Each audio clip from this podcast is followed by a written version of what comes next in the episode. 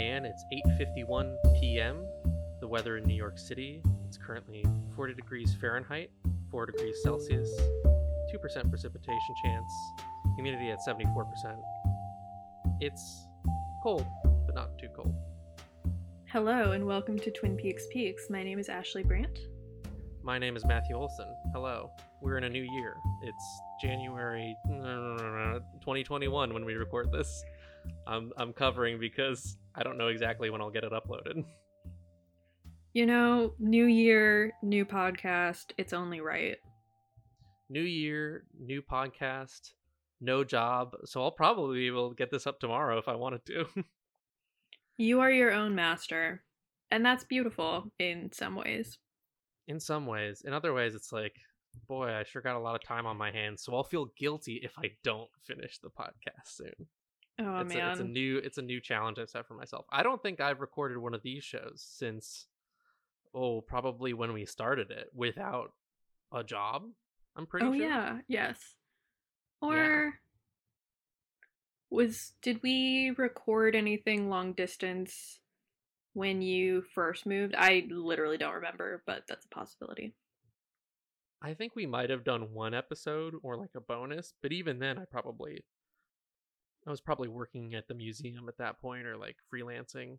Um cuz that that came online pretty quick. But yeah, you know, hey, top of the show. If you got if you got let's not let's, let's not say this for the end of the show. If you've got any job leads, hit me up on Twitter. It's at Matthew Olson. That's Matthew with one T O L S O N. Uh yeah, make it make it happen. Um is the new year. And Ashley, I have a question for you. Mm-hmm. What do you think the first number of the day of the year of our Lord 2021 was? 1 through 10, pick a number, swirl the numbers, etc. What do you think it was? Just give me a wild guess. Seven. Ooh, close. It was 9. It was 9. Interesting. David's still doing it. That's ostensibly why we're here doing this. Uh weather reports and number of the day will continue on into 2021 it seems. Um David has started wearing a pretty cool hat. Actually, if you can bring up just the YouTube page right now, I didn't want to like spoil this for you beforehand, but if you can just bring up the David Lynch YouTube page and then kind of hover over one of the number of the days so you can see the preview image, you can see David's cool new hat he's sporting in those. Oh my god, how Um, exciting. Give me just a moment. Oh my god, yes. Yes to this hat. This is it's like an all white kind of it's kind of a cowboy hat. It's kind of a modern take on a cowboy hat. It gives Incredible. me, if you remember the goofy Pharrell hat from oh a couple my years god. ago, it reminds me of that a little bit, but not as outrageous. Not like like his hat. Uh, Pharrell's hat was like the Arby's hat that they Yeah, have as, yes. the, as the neon sign, and and David's is a little bit a little bit more restrained, but it's a statement, and he's wearing it every day now for the number of the day. I'm Um, obsessed. This is great. Have you seen um we will talk about this because I watched this less than a week ago and I watched it 3 times. Have you seen The Holy Mountain? I have not. There's a there is a hat in the Holy Mountain that is very like uh like an all white or an all black version of the Pharrell hat, so that's what he's giving me right now. Got it. Got it. Um so yeah, David's still vlogging, I guess. Uh what you're probably if you're tuning in more interested in hearing than about my job problems or um David's hat is Wisteria, which now has seemingly has at least a new name, uh which is Unrecorded Night. So when we last checked in on the status of David's new Netflix project, we had the working title of Wisteria, and I believe at that point there had been maybe kicking around some some rumblings of the name Unrecorded Night, but uh, that has now been since we last recorded uh, spotted in Production Weekly uh, as the proper title, uh, with Wisteria as the working title. So it's going to be 13 episodes, episodes in in quotes, let's say, because there's still rumors of them being more like mini movies. You know, we don't need to get into the whole is the return a movie thing. I think December on Twitter was was dominated quite enough by that. Um, and yeah, there's some other details here, some some other hints as to who might be involved with this. What do you think of that name, Ashley? Unrecorded Night. I mean, it's very intriguing. How about this? when I say the name Unrecorded Night, what project of David's comes to mind first in terms of like giving you a similar vibe? Um, honestly, Blue Velvet. Hmm, okay. What about you? Yeah. I was saying, or, or I was thinking to myself when I first read Unrecorded Night, I was thinking Lost Highway. That's another. Yes, that's a good one. Yeah. Uh, now, of course, there's so much thematic overlap between most of his output.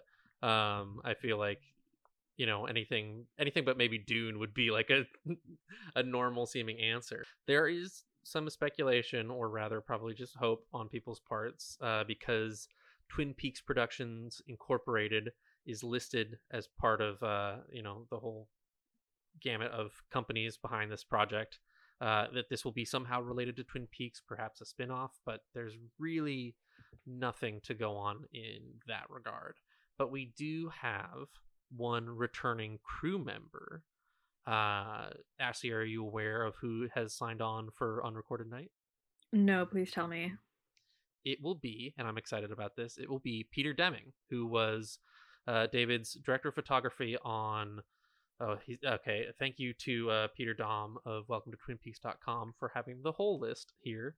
Uh, Peter Deming worked with David on On the Air, Hotel Room, uh, Lost Highway, Mulholland Drive, Twin Peaks: The Return. Fantastic news. We have Peter to thank for a lot of why uh, David's again to not just fall purely in the auteur trap of everything that you see is David's brain, but a lot of the actual things you see on screen look good thanks to Peter. So thank you, Peter, and I'm excited for that. Um, right now, otherwise, no no real hints as to who else is involved with this. I think. Um, if I'm missing anything, apologies, but you know, hey, we're just we're just here to record a podcast and shoot the shit. And as you'll learn if you continue to listen on, basically not even talk about Twin Peaks today. We're going to talk about something completely unrelated a lot later. I will say, I will say, in terms of Twin Peaks spin-offs, my mind immediately went to the Audrey Horne spin-off that we never got that became Mulholland Drive. And given, you know, the way that Sherilyn Fenn was quite underused in the return, I think it would be great to see a version of that. I'm you know, is that the case? I have no idea, but it's a little seed of hope that I'd like to plant. I would certainly hope for better for Audrey. If this was if this was in any way related to Twin Peaks, I'm like, that's an area then I would like to see uh fleshed out and addressed further. I guess I, I've seen this idea kicking around and it's based off of some, you know, idle idle thing David said in response to an interview question like a year ago or something. But how would you feel if this was a spin-off that took place in the like Twin Peaks universe that existed at the very end of the show after uh after sort of the Diane Cooper uh I, ritual, I guess let's call it, and then him meeting Carrie Page. Like, what if it existed in that world? Hell yeah. You know I love the last 20 minutes of the show. the best part of the finale for sure. Yeah. Oh my god, I would love that. I I think, I mean, the, the, and maybe we we danced around this last time, um, but I don't think you could just do a fourth season, right? Because just we've lost so many people even since I think we last yeah. recorded. David Lander, uh, who wasn't in the return, but um, was was actually a great comedic presence in uh, sort of those rougher episodes in season two and uh, was part of on the air uh, i believe. It's just it would just be so hard. But i could see some kind of thing where if you had certain principal returning cast members or even you know brand new characters that exist in this other realm uh, yeah. you could get away with that. I, w- I would be a huge fan like the reconciling of the cooper mythology with you know the version of laura the memory of laura I would be a huge fan of that. I guess spin-off or no spin-off, like who who do you hope we see get involved with this project?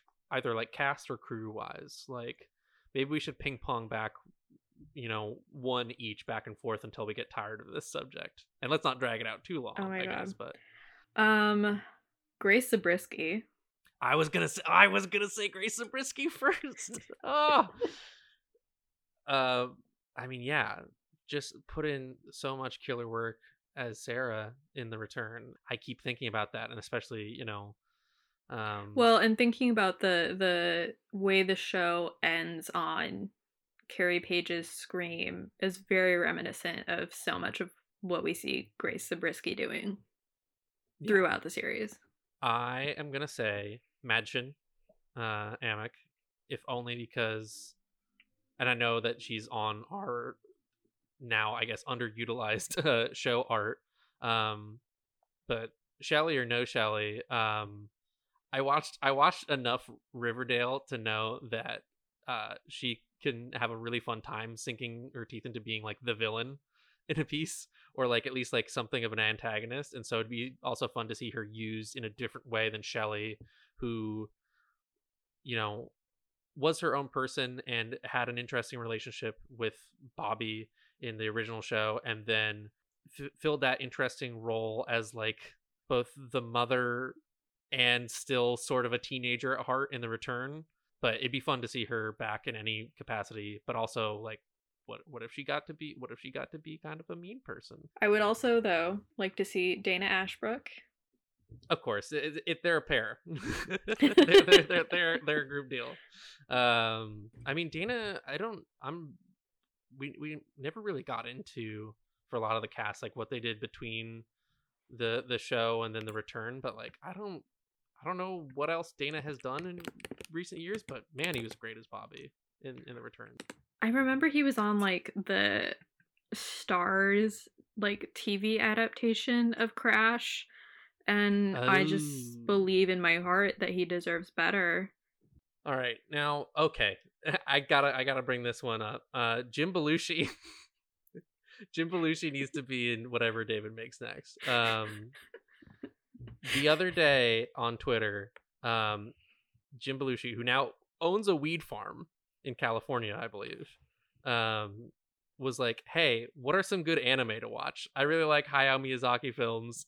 And then, like, after asking for good anime recommendations, was like, many people told me that anime goes great with weed, which is great because I've got it covered.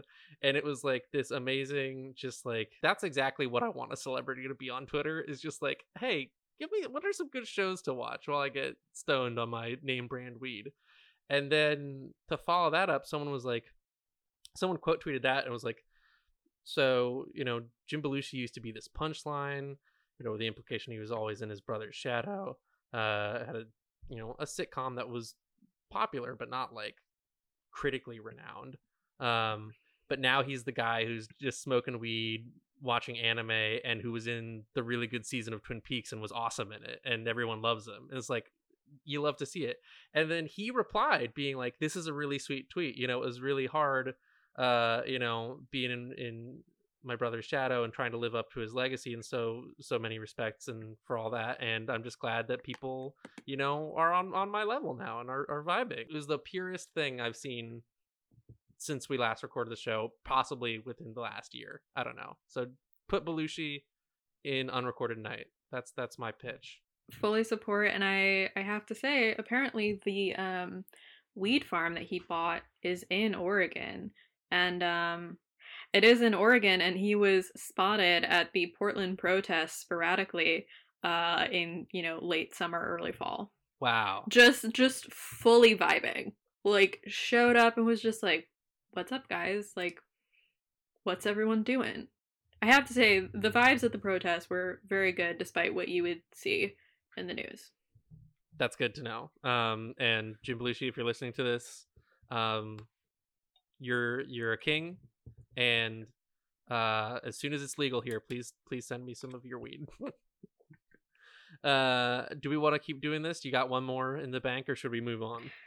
I have one more in the bank and this is just playing off of um i think our last episode that we recorded bring back moira kelly Ooh, yes, yeah, we went we went deep on on Moira uh last time. Now, but that now that's interesting because if it was, imagine if it was, you know, this spin-off idea in this other universe, and she was playing Donna, would that would that be acceptable? Exactly. Oh yes, absolutely. Oh my god, that would be really fun. That would be a really good tie-in. That's like the version of Twin. Pe- that's like the version of Twin Peaks, like for me specifically. For that that's Ashley's ideal spinoff. Yes. Um, is the Moira Kelly led Donna focused alt timeline spinoff. I mean, Yeah. they so they do establish. I think it's in the second of the two books that Frost put out, um, which I believe you have my copy still. Oh, I I w- do. I was cleaning earlier today, and I have it. um, and we never did a we never did a show on it. I guess that's you know bonus content for down the line. But I believe there is an explanation as to what Donna was up to during the return in that book.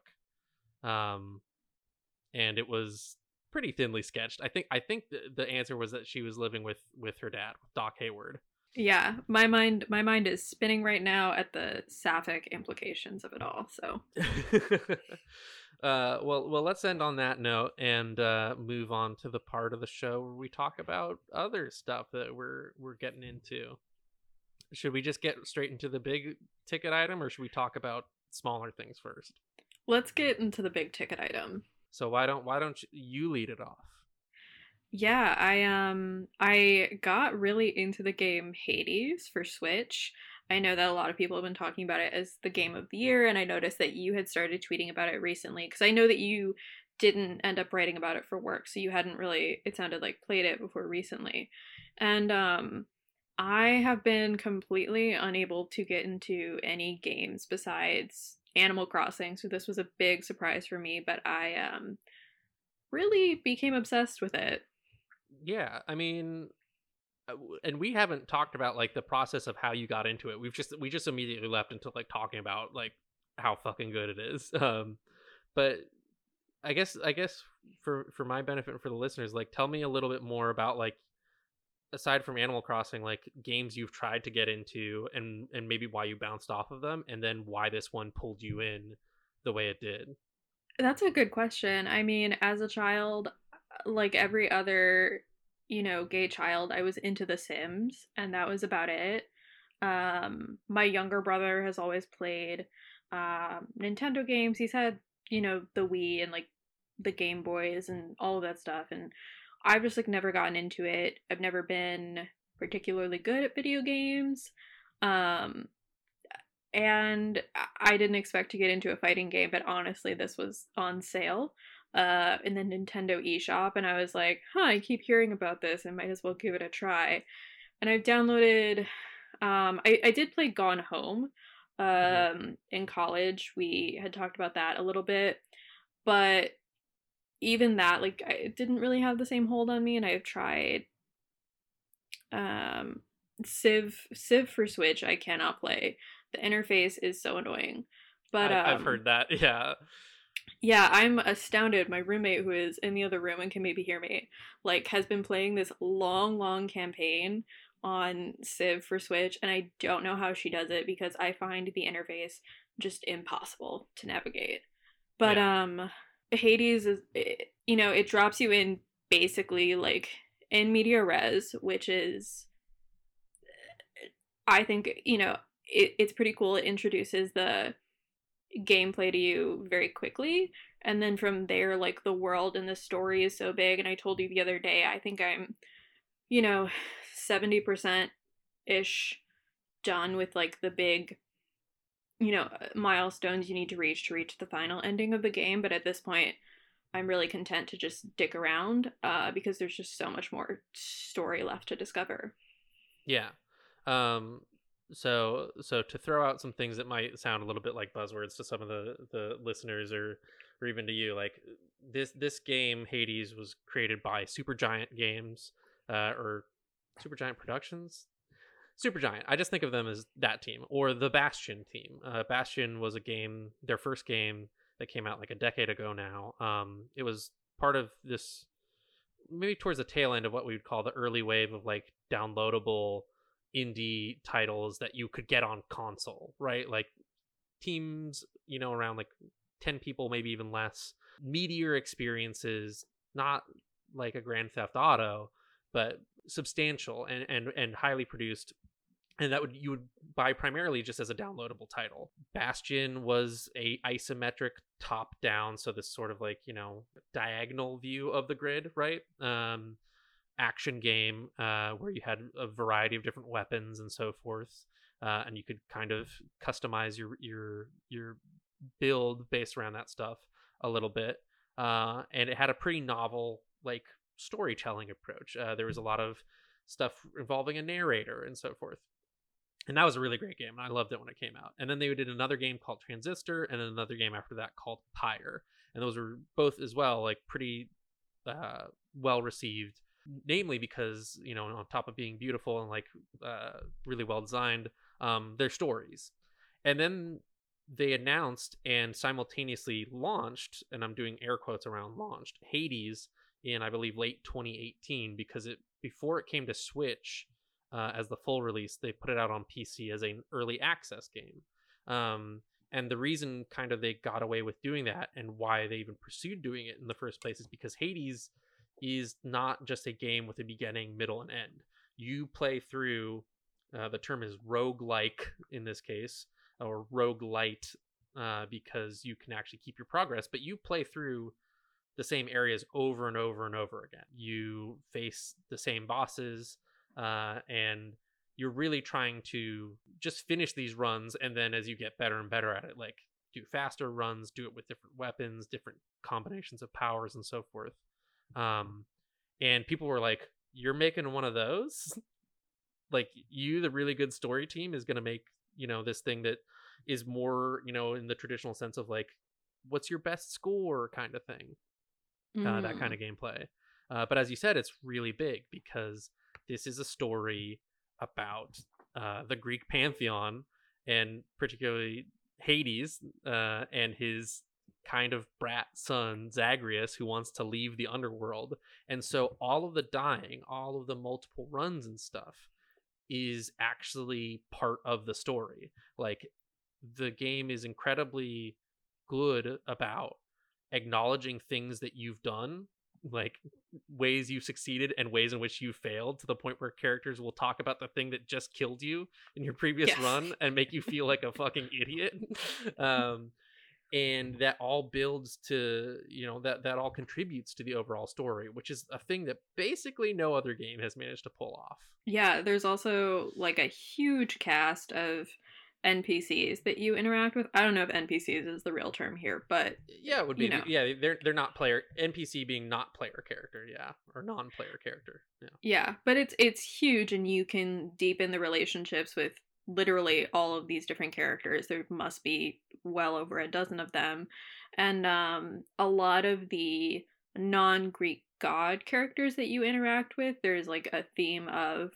broken relationships and um repairing them, which I find very compelling. Most most centrally, perhaps, uh, that between Zagreus and his father. Um, Zagreus and his father, Orpheus and Eurydice, uh, Achilles and Patroclus, like I just I just got to the point where Patroclus actually like you, you get his name in the thing. So like I got a long ways to go with that guy. Oh, um, oh man. Mechanically like tying progress in your runs and progress with your like prowess in the game to also making progress just in this story front. So you may you you may fail, you know, uh, at the final boss of a run, but maybe you talk to Patroclus in that uh, in that run, or maybe you um, encountered, let's say, Athena and made an offering to Athena and strengthened your bond with one of the gods that way. Um, you're always making little bits of progress both in terms of like your you know your player power level and also the story so even though the other day for instance i failed at the final boss three times in a row which was i was very steamed um like i was still progressing all that good stuff you're talking about i put it down as my number 10 in my top 10 uh that's on my old my old website my old job um but if I had played it earlier in the year, yeah, it would probably be higher up on the list. It would be top five for sure. I don't know if it would take my number one spot, but it's it's damn good, and it was our site wide game of the year. Um, yeah, I mean, what is I guess like what's your favorite story thread that you're pulling out right now? And and for the listeners who are like, I don't know about this video game stuff, or like they don't know about this particular game, like what's what's working I guess what about like you know your favorite part right now is working most for you as a as a game right so maybe it's the relationship between say like zagreus and thanatos but like how is it being a game making it more compelling to you? How is it being a game making it more compelling to me? I i think it's i think like the most recent like dots i connected was the theme of broken relationships you know with orpheus and eurydice and with um achilles and patroclus and uh i also realized uh nyx and chaos was one that i very recently um sort of started to uncover within the game um as well as uh persephone and hades. And I think that you know that there are reasons to deepen these relationships uh within the game like you know not rewards necessarily like you don't get a certain amount of in-game currency for reuniting two people who've been separated but it's it i it, it's weird like there are all these characters that are being punished by hades and you're like building these relationships with them throughout the run. And yeah like they're there to like help your character and like offer them things before boss battles. But there is something i think very compelling about the fact that like the character you are playing as like bratty and like full fully developed as this character is like is moved to help these characters specifically in this like very human way I, I think to that point, like if it's not any one specific relationship that that you know, um, and it, oh god, the, the the shipping community for this game and the, the the wider fandom and everything is is already so so large and wild. Um, so there's like we we do stand a bisexual king. yeah, uh, there there's in a sense there's like there's something for everybody here. You can kind of you can kind of say that about this, but taken as a whole, you have all these relationships that you, and this is not really wading into spoiler territory, but like you're making your way through hell, but you're going to see these people again and again and again.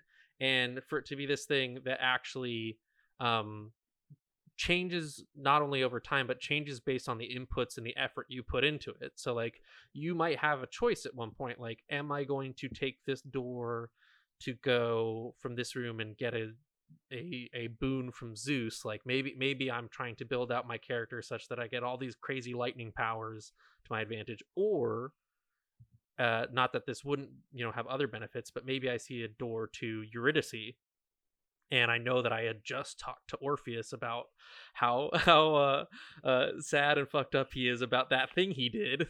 um, yeah, you can you can make that choice to then go to Eurydice and advance the story that way. And the game, by and large, is really good about respecting that you did something in that regard, so that the next time you see Orpheus, you will have new dialogue to be like, "Hey, like maybe you two should try to mend things somehow." Um, and that's all really exciting and cool. And it's a thing that you couldn't really do, you know, you couldn't get away with uh, just showing the same shit over and over again. I think in a TV show and just being like, hey, like, we're just gonna this TV show is gonna be set in the same four chunks of hell, and you're just gonna watch this dude biff repeatedly. But the characters are all really good. Like, it's one of those things where actually, you know, the very tried and true formula of just like, hey, this is kind of a power fantasy. You're going through, you're testing your own limits and testing your own abilities in this game, suddenly does like provide a scaffolding for really interesting storytelling if you know how to use it. If you don't think it has to simply be, hey, beginning, middle, and end, like here's your hero's arc or whatever. It's all about you. Like, um, if you if you think a little bit more creatively there's a lot of of room to mine there which is really exciting um yeah totally and i think at the same time if you wanted to play this and you just wanted to keep powering up your character i think you could do that feasibly totally, totally. i i don't know if you've watched any yet but like there are speed runs of this game that are completely mind-blowing to to watch um there's a really good one i believe that IGN uploaded that has commentary from some of the developers. And it's someone seeing how fast they can get through the game starting just from the very first run. So they don't oh, have oh, any shit. they don't have any like special things like that they're carrying forward into this run. They're starting from scratch with like the lowest amount of health. They can't like use all of their abilities. They don't even meet like they don't even have the potential to meet all of the gods along the way. So That's wild. um seeing someone beat it on their first run, I'm like, wow, I'm really terrible at this game because it took me like 30 tries uh just to get one done. But yeah, that's Hades. Everybody should check it out if they're inclined to play video games. It's on, I believe, PC, Mac, and Switch at this point. Yeah, it's um and if you don't like video games or not if you don't like them, if you are not a gamer, I think it's pretty accessible. There's also a god mode that has really helped me out and it's honestly nice that dying is part of the game. Uh, I pers you know, I personally don't feel like a huge failure every time I have to start a run over or something like that. So yeah, that's Hades. Uh and How many how many runs have you completed? I think at this oh, oh, like successfully? Yeah, or both. Both Uh, stats. I think successfully I'm at six or seven, and total I'm at like forty-two or something. My goal, my goal is to get to ten successful runs before I hit fifty total attempts, and so I might, I might go a little bit easier on myself in terms of stacking on other difficulty modifiers, uh, to try and accomplish that goal, and I might stick to some tried and true formulas of like character builds uh, to Yeah. get to that goal. Because I one because I would just like to see the the quote unquote ending um, before too long. Uh, because e- even a game as good as this, like if I get sufficiently distracted, I'll I'll just fall off of it and have a hard time picking it back up. Um, but it would make me feel good to get it under fifty total attempts. Uh, what about you? I think I'm close to 60. I'm definitely over 50. I've completed seven. Six of them are with the same weapon, so I really cannot keep going down that road because they do make it so that the more you use the same weapon, the harder each run has to be. Yeah, And I have stacked so many difficulties on the fists at this point. I cannot do it again. yeah. The only other Uh, time I've I finished it was with the gun. So yeah the the gun which is great in this game they in in terms of putting a, a, a gun in this game about you know greek myth uh they treat it like this weapon that all the gods are like lock this shit up. Don't mortals should not have anything like this. It's scary. It puts the fear of god in us and we are god.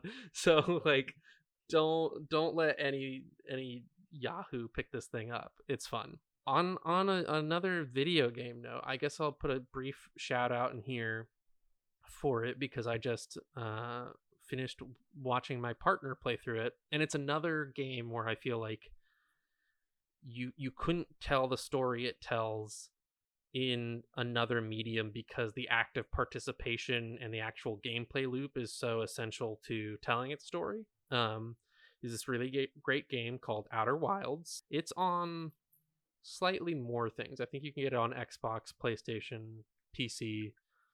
I'm not sure about Mac. It's not but- on Mac because I did look this up after your Ah. partner tweeted about it, and I was mad I couldn't play it. Yeah, it's a shame that it can't go on the Switch, but I think it would make a Switch explode.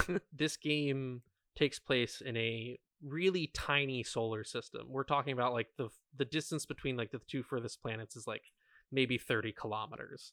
Um, so these are tiny spherical, you know, planets uh, rendered in 3D. You, you explore in first person, and you can, um, you know, get in your ship and fly around to them. Um, but it's it's sort of an open world, and everything is modeled with like an approximation of Newtonian physics. So um, all the gravity is kind of you know as true in a simulation sense as it can be. So you can there are certain planets where you can go down to the center of the planet um, and then there's no gravity acting on. You're well, rather you're in zero g then because it's not that you're being pulled toward the center of the planet, but that the rest of the planet is pulling equally around you and creating this pocket of zero gravity, right?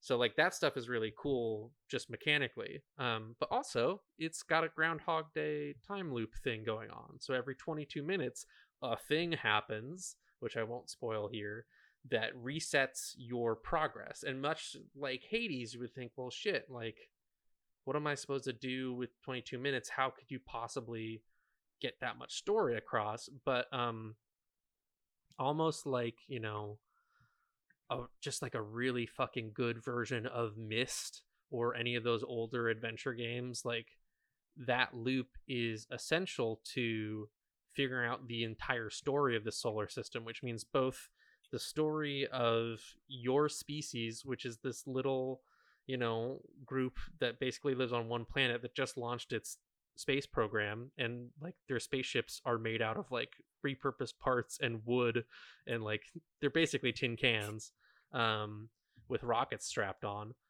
but also this species that existed in your solar system long before uh your your species like ever you know gained consciousness or whatever. Um they left all these ruins they left a bunch of text that you can translate um and they were trying to solve some grand mystery.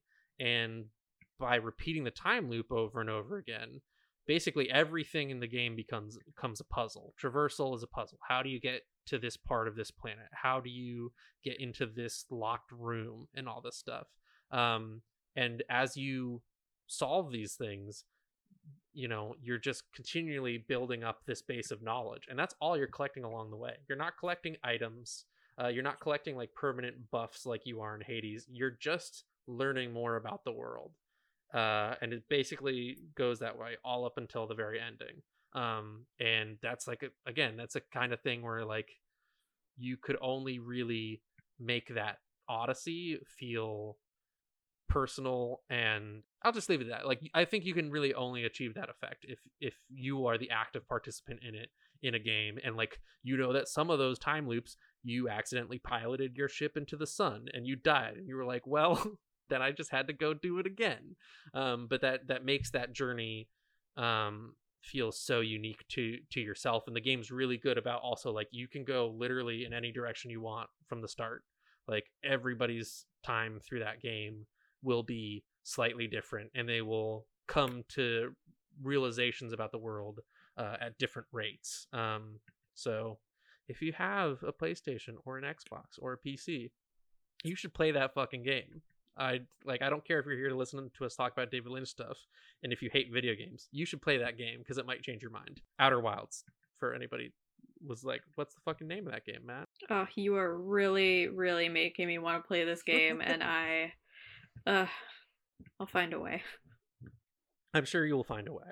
Um, I mean, at some point, the older Xboxes and PlayStations that could still play this game got to be like dropping in price I think. I mean, but eventually. that's the, that's the thing is like I don't play enough games to like justify a new system. I got to find a way to run this on my Mac, but maybe I'll have an update about that at a later date.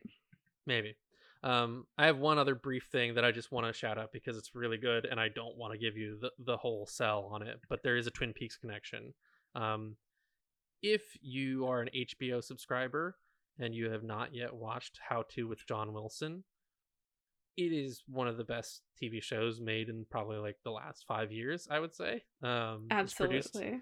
By Nathan Fielder. Uh, much of it was filmed in my neighborhood, which is pretty surreal. But there's a great shot, I believe, in the first episode of Kyle MacLachlan oh trying to swipe his. Uh, he he's also in just card. a great a great sweater, great glasses, just a look. Yeah, you if you're a Twin Peaks fan, you've probably already seen this floating around, but like this they don't call attention to the fact at all in the show that this is Kyle MacLachlan struggling to swipe into the New York City subway. It's just it's just it's just a clip of him that happens to have been captured uh, by John Wilson uh, for the show, and that just it, it it took me a moment when I first saw it to realize like oh the shit that's Kyle. Like oh my god. it's, it's actually a deeply profound and amazing show. I said I wasn't going to give the full sell. I'm not. You should just it's like 6 episodes long. If you have HBO Max to watch like fucking Wonder Woman, like you should this is a better use of your time. I'm just going to say it. It's a better use of your time than watching yes, like it is. DC shit or um cycling through any other HBO or Cartoon Network show you've seen a billion times. Like watch this new thing. I was going to say actually, so I watched the first four episodes of it all at once because I was a little behind. And um, I was very stoned, as you are when you watch this show. And um, I will say that Kyle scene confused me immensely. And I, if you watch the show, I think you will understand why because it it is all real stuff, real things that have happened. But I watched that and I was like, this has to be staged. There is no way that actor, icon, legend Kyle MacLachlan was standing in the New York subway in that amazing lavender sweater, just swiping that Metro card over and over again. But he was. That's real life. It's real life. It's amazing. Um, Ashley, tell me about the anime that you have been watching. yeah, um, a real journey that I've been on uh this year in quarantine. You and Jim I Belushi. finished me and Jim Belushi. Uh, I finished my fourth watch of uh, Neon Genesis Evangelion uh, with my roommate this time, which was a journey.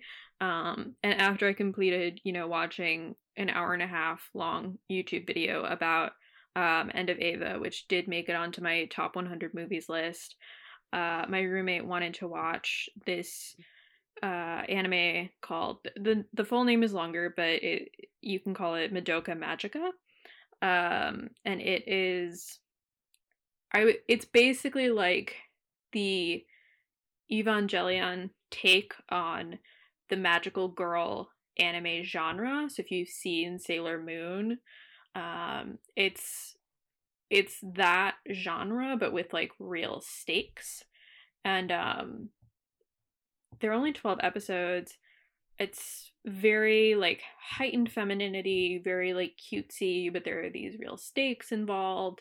And it's also set in this world where the characters who are participating in this and who are becoming, you know, magical girls are also you know, consuming, you know, magical girl anime and manga and have this set of expectations that comes from the genre at large um it's definitely it's a very like big story in the same way that Eva is but it's done in 12 episodes and it's also very sapphic so eh, something for the whole family.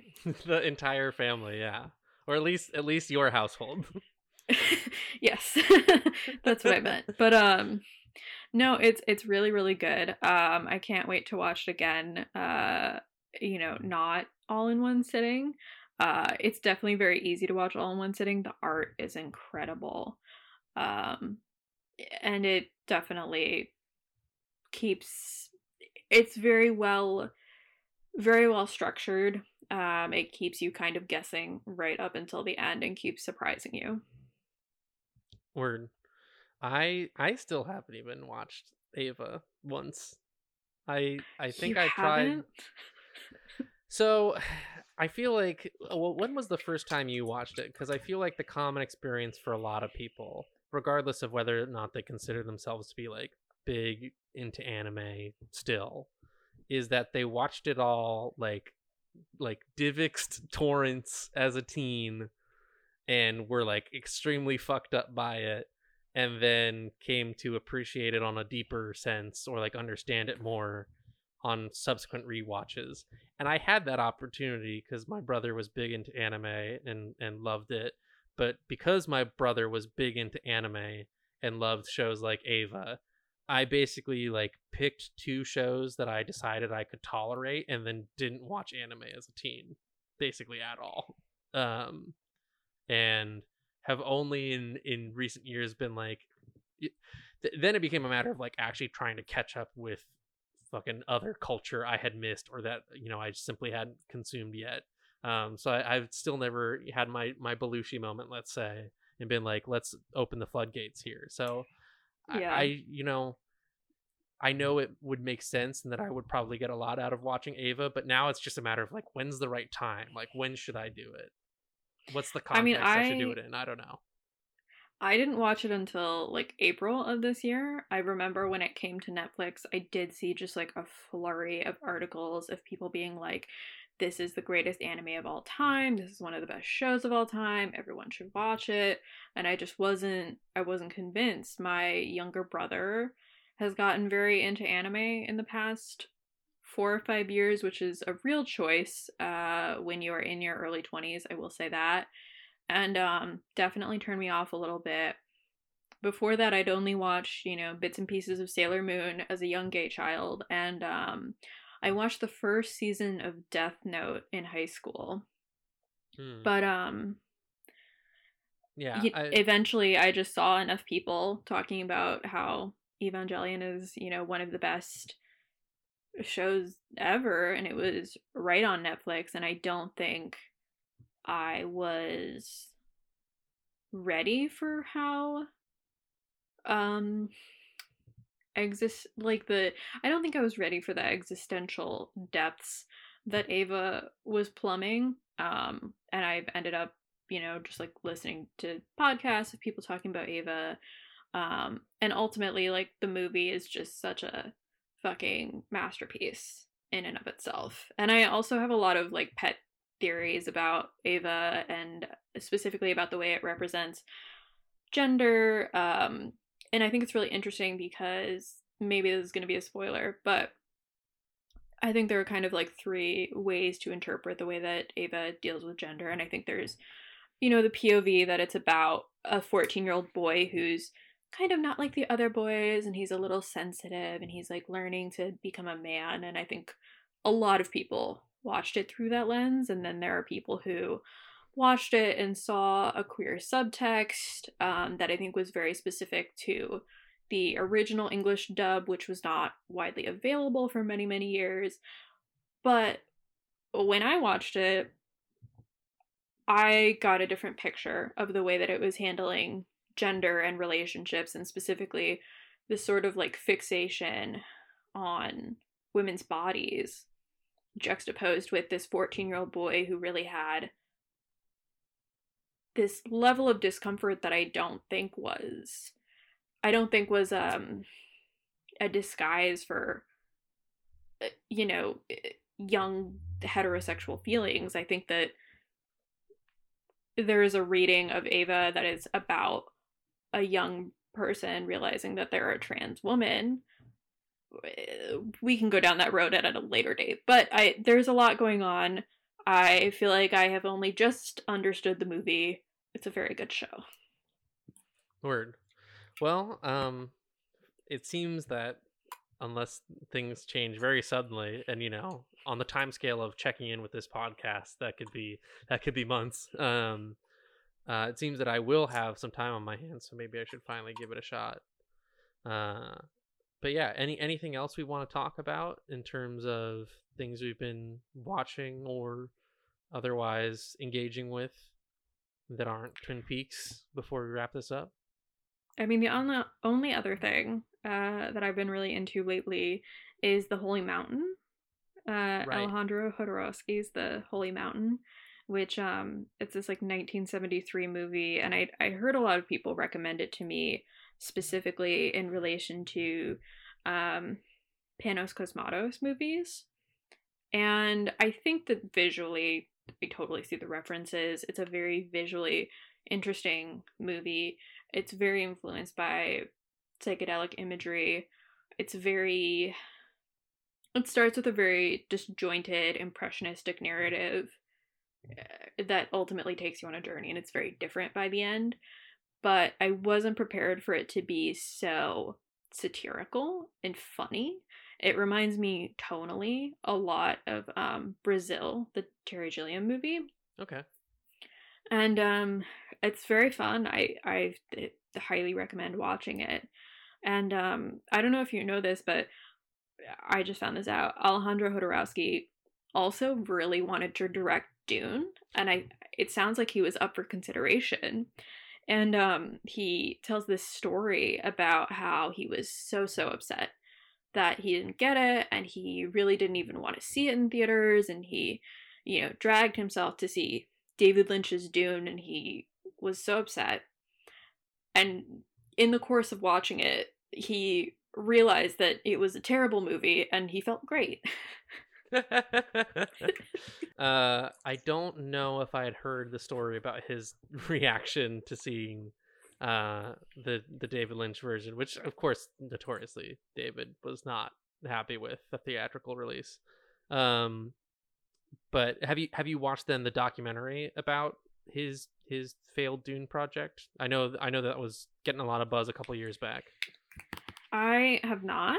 Um, I'm like this weekend. I'm gonna watch um, Jodorowsky's 2013 um, autobiographical, like surrealist musical drama movie, which I'm very excited about. So I'm about to go down the rabbit hole. Uh, Word, yeah. And uh, I'll I'll check back in.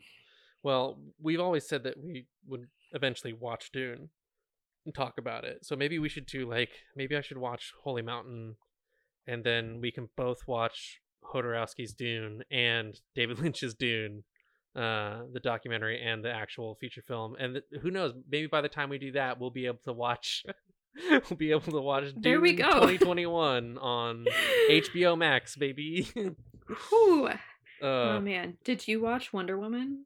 no and I don't have any plans on watching it My friend was like, "We should watch this. Gal Gadot looks hot," and I was like, "Okay, uh, should I watch the original Wonder Woman?" And she was like, "No." I fell asleep watching it, so we tried to watch it, and we got an hour and a half in, and there was still an hour left of movie, and really, we were still in the exposition, and some really weird Middle Eastern politics had been introduced. A lot of the world building of the movie made no sense, and um, we didn't finish it, and I can't recommend it. all I'll say is from what I've read about it and seen about it on Twitter, um, hey, good for Pedro. Get that money, man. Get that money, Pedro Pascal. Yeah, I I've really come around on Pedro Pascal.